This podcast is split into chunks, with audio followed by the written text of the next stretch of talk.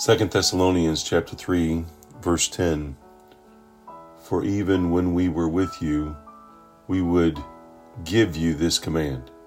If anyone is not willing to work let him not eat.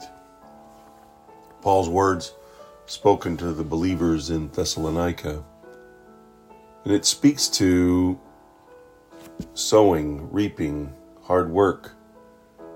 And what that means is that we're not guaranteed anything.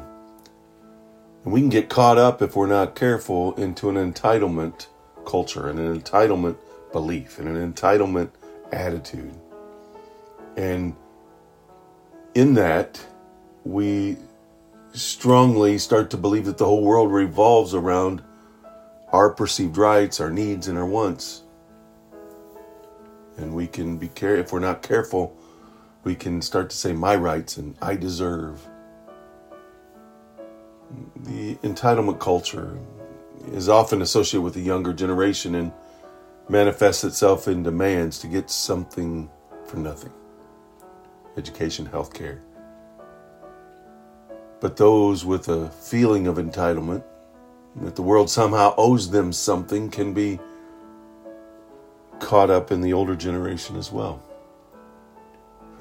Many middle aged and older people feel entitled to a comfortable life, right? I'm going to retire, so I should deserve this a lack of pain and freedom from difficulty. Everyone, hey, let's face it, everyone loves the idea of being pampered. But it's when we start demanding perks and comforts as a right, or when we try to circumvent the principle of earning privileges, that we start to fall into the entitlement culture. Scripture shows the many people were felt that entitlement that uh, culture, that entitlement that they deserve. Pharisees, the scribes, and they uh, craved attention and titles of honor. You know what? They love to be praised by men for their good deeds and strict, right? Following of the law. But self sacrifice and self denial were not part of their nature. And it's what Jesus tells us we need to do in order to follow him. You know, there's a story in Matthew chapter 6 that says when they fasted, they made sure that everyone knew it. That's not God's way of following him. That's not what Jesus taught in following him. Jesus is our model of not giving in to a sense of entitlement. Though he was God, he did not think of equality with God as something to cling to. Instead, he gave up his divine privileges, right? He, he took on the humble position of a slave and was born as a human being, was born in a manger, was born in low surroundings. When he appeared in human form, he humbled himself in obedience to God. And he died a criminal's death on the cross. Stark, drastic contrast to today's entitlement culture.